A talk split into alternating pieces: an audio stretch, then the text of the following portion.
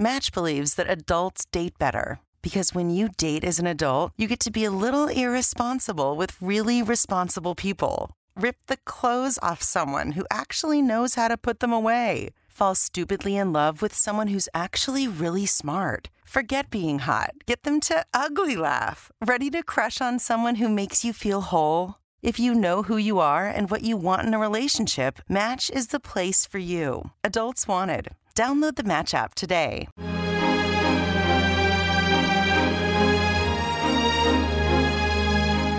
Circolo culturale tolkieniano di Paolo Nardi. Curiosità e approfondimenti sul mondo narrativo del creatore del Signore degli Anelli, su libri e film fantastici significativi per il nostro tempo.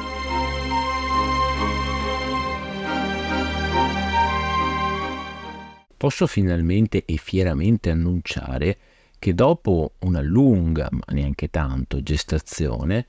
è finalmente completato in tutto e per tutto il mio nuovo libro intitolato Alla scoperta della Terra di Mezzo, mito, linguaggio e potere nell'opera di J.R.R. Tolkien. È il mio terzo libro che va a seguire. Leggiamo insieme Il Signore degli Anelli, che ha avuto due edizioni, e leggiamo insieme L'Hobbit. E purtroppo devo deludere quanti invece mi chiedevano un leggiamo insieme il Silmarillion perché questo libro non è una guida, un accompagnamento alla lettura, è un insieme di tematiche riguardanti l'opera tolkieniana che sono state desunte dai materiali presenti su questo mio canale e che ho prodotto nel corso di questi anni. Trovandomi a mettere insieme tutta questa mole di argomenti e diversi video, mi sono reso conto che il mio ambito di intervento ha sempre riguardato il rapporto tra il mondo primario e il mondo secondario, secondo la visione espressa da Tolkien all'interno del suo famoso saggio sulle fiabe. Ed è proprio da qui che comincio, con un primo capitolo che analizza proprio questo saggio sulle fiabe, ma non riguarda solo quello, perché la riflessione saggistica di Tolkien si coniuga sempre a quanto da lui scritto dal punto di vista del narratore, quindi all'interno del suo leggendarium.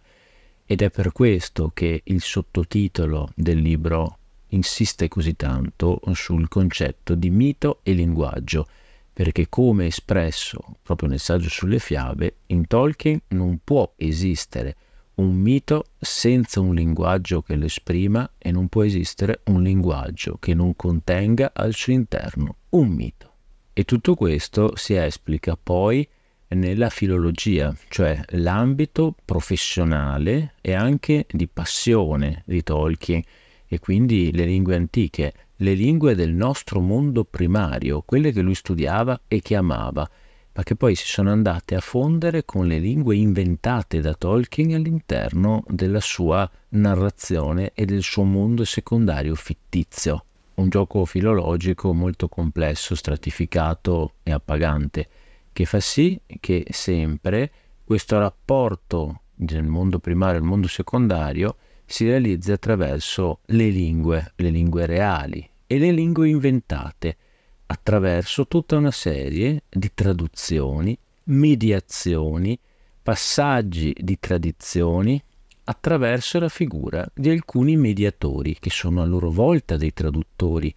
che poi consegnano un testo a Tolkien che è l'ultimo mediatore e traduttore all'interno di questa lunga catena e quindi la creazione di pseudo-biblia che rispondono alle categorie della filologia e la realizzazione di mappe, che non sono mappe autentiche ma sempre una mediazione da parte di qualcuno, nella fattispecie Bilbo Buggins, che non ha fatto altro che tradurre, interpretare e mediare delle mappe che provenivano dal mondo dei nani. Quindi alla base di questo libro c'è l'importante idea, che è dello stesso Tolkien, che il mondo secondario è un mondo importante, è un mondo che deve essere stratificato, complesso e allo stesso tempo esplorabile, perché tutti noi ci possiamo, anzi ci dobbiamo perdere al suo interno. Ma è altresì vero che questo mondo secondario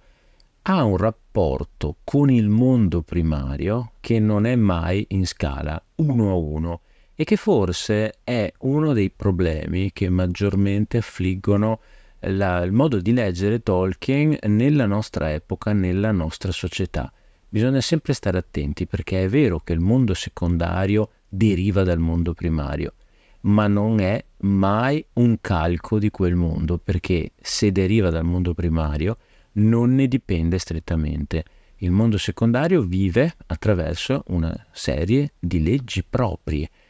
che prevedono che al suo interno esistano allo stesso tempo diversi elementi provenienti dal mondo primario, ma in maniera diastorica, e quindi caratteristiche culturali, etniche e storiche appartenute a diversi popoli in varie epoche della storia umana. E per questo sono molto fiero di avere in questo libro la prefazione di Claudio Antonio Testi, uno dei miei maestri, uno di quei tolkieniani che veramente mi ha aperto la mente a un mondo che non credevo potesse esistere. Chiedere a lui una prefazione è stato per me una cosa naturale. Ho mirato molto alto e lui ha accettato con piacere, lo devo ringraziare soprattutto perché poi mi ha dato una mano fondamentale nella ristrutturazione del testo, dandomi dei validi suggerimenti su come riordinare le varie parti. A cominciare dalla divisione del libro in due macro sezioni, cioè la narrativa tolkieniana e la terra di mezzo. La prima parte, la narrativa tolkieniana, oltre al saggio sulle fiabe e al rapporto tra mito e linguaggio, va ad analizzare tutte quelle problematiche filologiche che non possono mai essere staccate dallo studio di Tolkien. E quindi ho dedicato un buono spazio allo studio delle fonti da cui Tolkien ha attinto, cioè tutto quel mondo delle saghe nordiche e medievali che erano il pane quotidiano di Tolkien, quindi l'Edda, i miti norreni, Re Artù e i Cavalieri della Tavola Rotonda, che poi ha portato alla composizione della caduta di Artù, il Beowulf pluricitato all'interno del leggendario tolkieniano, basti pensare all'Hobbit e al Signore degli Anelli, oppure la leggenda di Sigurd e Gudrun, il Kalevala finnico e addirittura Sir Gawain e il Cavaliere Verde. E tutto questo però si riflette non in un canto nostalgico per i bei tempi che furono e che sono irrimediabilmente persi, perché Tolkien in realtà analizza anche i problemi del nostro mondo e li fa confluire all'interno del suo mondo secondario. Tolkien è epica per i nostri tempi, è mitologia fondativa e quindi ci ha fatto finire dentro anche tutte le sue riflessioni che gli sono derivate dal suo doloroso vissuto personale durante la prima guerra mondiale, quando è stato catapultato nel carnaio della Somme. E non si può non analizzare dunque, in questa chiave filologica, anche l'importanza della nuova traduzione del Signore degli Anelli di Ottavio Fatica, che è stata odiata, infamata, insultata, e che però nasconde per il suo approccio proprio questa importanza del collegarsi alle etimologie, alla filologia, al tentativo di esprimere attraverso i nomi il rapporto tra questo mondo secondario e il mondo primario, le vere lingue del nostro mondo che si vanno a sovrapporre alle lingue inventate da Tolkien, senza dimenticare poi il problema della diversificazione dei registri linguistici, è una cosa che in Italia non abbiamo mai considerato, ma che abbiamo cominciato per la prima volta a scoprire proprio grazie all'opera di fatica e che è una cosa fondamentale per capire la cosiddetta polifonia tolkieniana. E il suo concetto di verità polifonica. Sempre all'interno del leggendario tolkieniano non abbiamo mai un'unica verità perché non abbiamo mai un unico narratore. Esistono tanti narratori, gli elfi, gli uomini, gli hobbit, e ognuno dà un suo punto di vista, con le proprie problematiche. Ricordiamo che sempre Tolkien diceva che le storie degli elfi riflettono sulla mortalità degli uomini, in quanto gli elfi sono immortali, mentre le storie degli uomini riflettono sull'immortalità degli elfi, perché gli uomini sono mortali e invidiano l'immortalità degli elfi. La seconda parte del libro, La Terra di Mezzo, analizza delle problematiche di diversa natura e talvolta anche delle problematiche da veri e propri nerd tolkieniani. E si comincia con l'analisi della magia. Cosa si deve eh, intendere per magia all'interno dell'opera di Tolkien? E quindi la magia degli elfi, la magia di Gandalf, la magia di Tom Bombadil, una magia legata al canto, una magia anche come enunciati performativi, come parole, ma anche come capacità e arte degli elfi di preservare la bellezza originaria. Un'altra parte riguarda invece l'aspetto degli elfi. In questi tempi in cui sembra che ormai tutti i personaggi di Tolkien non abbiano più caratteristiche fisiche, ecco che invece è importante mettere i puntini sulle i e quindi riflettere sul colore dei capelli degli elfi, sulla loro possibilità di emettere luce sul fatto che alcuni elfi in Noldor, quelli che sono stati a Valinor, hanno gli occhi fiammeggianti e che giunti al terzo stadio della loro vita, quando hanno migliaia e migliaia di anni, cominciano a sbiadire esattamente come Galadriel all'interno del Signore degli Anelli. Poi abbiamo i due capitoli che mi rendono più orgoglioso all'interno di questo libro, e cioè eh, quello che riguarda il sogno e la concezione onirica che troviamo all'interno dell'Hobbit e del Signore degli Anelli, una tematica studiata da Verlin Flieger all'interno del suo libro A Question of Time e che io ho cercato di spiegare in relazione al sogno, a cosa si sogna, a come si sogna all'interno della narrativa tolkieniana e soprattutto in rapporto ai reami elfici e a come effettivamente all'Otlorien i personaggi vivano letteralmente un sogno a occhi aperti. Anche lo specchio di Galadriel ha cose a che fare con il sogno. Ma non è una cosa che riguarda solo gli elfi, dal momento che c'è un altro personaggio connesso al sogno, e questo è Tom Bombadil. Anche nella sua casa si perde la concezione del tempo. Non si sa bene se si viva il passato, il presente, il futuro. E nella sua casa Frodo fa i due sogni più importanti di tutta la sua vita,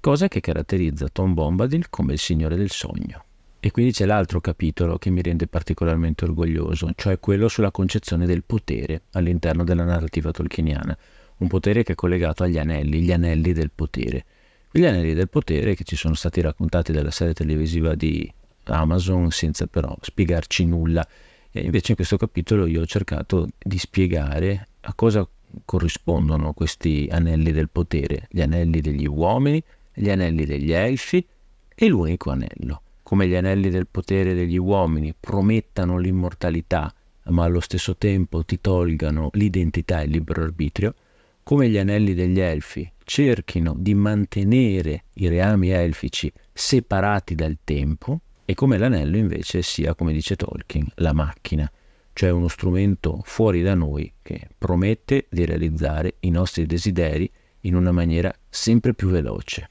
E alla fine ho cercato di spiegare che il modello di potere offerto da Tolkien è quello di un potere che si autolimita,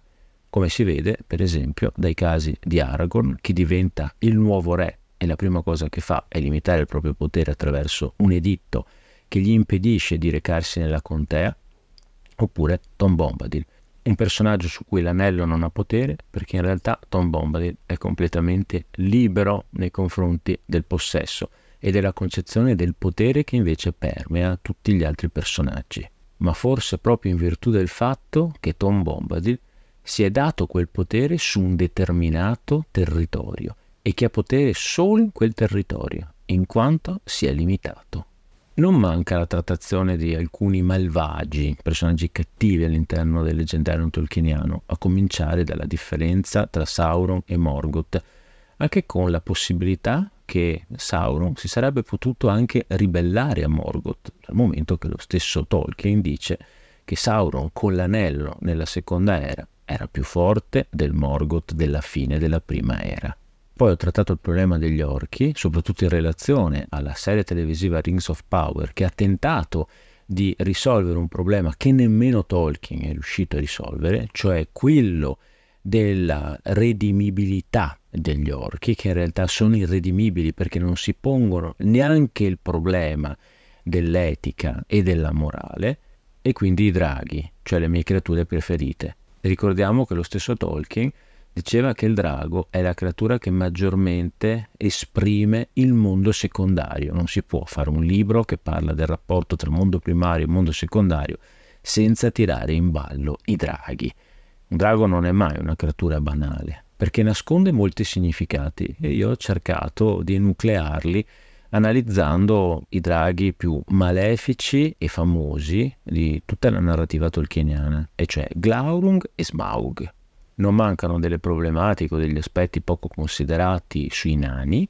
come per esempio la possibilità che Gimli sia stato a Valinor, eh, oppure il famigerato odio di Tolkien nei confronti di Walt Disney a proposito del modo in cui Walt Disney ha messo in scena i nani nel famosissimo Biancaneve e i sette nani. Poi ho lasciato spazio a tutta una serie di questioni varie che possono essere a tutti gli effetti annoverati tra le questioni irrisolte perché in realtà non hanno una spiegazione definita, come per esempio il fatto se i Balrog avessero o no le ali, oppure l'aspetto di Gandalf se avesse i baffi o no, e la fine che hanno fatto gli stregoni blu, oppure il modo in cui Radagast ha fallito la sua missione come mago e come appartenente agli Istari. E poi ci sono alcune questioni riguardanti Galadriel, come la sua partecipazione o no al fratricidio di Alqualonde, oppure la presunta antipatia di Tolkien nei confronti dei gatti e la domanda delle domande, quella che non manca mai a ogni incontro tolkieniano, ovvero sia chi sia Tom Bombadil. Ho anche cercato di dare un'interpretazione politica al personaggio di Tom Bombadil, come la sua posizione venga rigettata dal consiglio di Elrond, perché alla fine Tolkien ha voluto dimostrarci che anche nella Terra di Mezzo ci sono vari modi di affrontare le problematiche legate alla guerra e ne viene fuori che alla fine Tolkien non era un pacifista. Un'altra problematica irrisolta che ho affrontato e di cui vado particolarmente fiero è il funzionamento dei palantiri. A cosa servono i palantiri? Tutti pensano che, in genere, occorrano per vedere il futuro, le pietre veggenti. In realtà, nel mio libro, io dimostro il contrario. I palantiri servono, per lo più, a vedere il passato. E infine ho fatto una specie di carrellata su alcuni dei personaggi minori del Signore degli Anelli, quelli che nessuno considera e che invece sono fondamentali perché è proprio attraverso le loro azioni e le loro decisioni che si realizza quel grande piano provvidenziale che è stato previsto da Eru, l'Uvatar, ma che aspetta l'intervento dei piccoli proprio per essere messo in atto. Ovviamente il libro poggia su tutta una serie di citazioni e riferimenti sia testuali ai testi di Tolkien sia ai maggiori studi che costituiscono la bibliografia secondaria, cioè quelli dei grandi studiosi che hanno cambiato per sempre il modo di approcciarsi a Tolkien e quindi Tom Shippey, Verlin Flieger, Brian Rosbury, John Gart, ma anche tutti i libri prodotti dall'AIST, l'Associazione Italiana Studi Tolkieniani, che nel panorama italiano ha prodotto dei saggi di assoluta grandezza, a cominciare dalla Falce Spezzata, C'era una volta l'Hobbit, oppure quello sull'immortalità degli Elfi. Altra tematica che tratto nelle pagine del mio libro. Senza dimenticare i volumi di Booming 4 come Difendere la Terra di Mezzo, Il Fabbro di Oxford, L'Eroe Imperfetto, che sono stati tra i saggi che veramente in Italia hanno cambiato il modo di fare critica tolkieniana. Come sempre, uno dei capisaldi della mia analisi tolkieniana è che non ci devono essere letture allegoriche dell'opera di Tolkien così come non si deve fare un calco uno a uno delle fonti di ispirazione, perché tutti i personaggi non corrispondono mai alla loro creazione nel mondo secondario tolkieniano, cioè Aragorn può essere ispirato a Beowulf o Artù, ma alla fine è Aragorn e ha delle sue peculiarità, così come Gandalf può essere stato ispirato dal mago Merlino, da Vainamoinen, del Kalevala, oppure da Udino come Grigio Pellegrino, ma alla fine Gandalf resta Gandalf e ha una sua struttura, una sua valenza all'interno di quell'universo tolkieniano, così come Galadriel non è la Madonna e non è neanche Morrigan della mitologia celtica, ma è Galadriel. Ecco che quindi questo mio libro non vuole applicare delle facili allegorie religiose o cercare di fare di Tolkien un santino confessionale. È una cosa che mi ripugna, contro cui ho sempre combattuto e anzi, chi leggerà il mio libro scoprirà che in realtà io sono convinto che Tolkien era un cattolico e che questo suo cattolicesimo si può trovare all'interno della sua narrativa, ma dove la gente non lo cerca mai. Quindi gli apologeti possono mettersi il cuore in pace. Tolkien sorprende sempre e ogni volta che si leggono i suoi testi si scopre sempre qualcosa di nuovo, a patto che lo si legga veramente e che non lo si faccia con la Bibbia in mano, che poi è una cosa che ho cercato di spiegare anche nel mio Leggiamo insieme Il Signore degli Anelli. Il libro uscirà il primo settembre, giusto in tempo per l'anniversario dei 50 anni della morte di Tolkien, un evento molto importante che credo meritasse comunque una celebrazione da parte mia. Oltretutto mi è piaciuto talmente tanto scrivere questo libro che ho già gettato le basi per scriverne un altro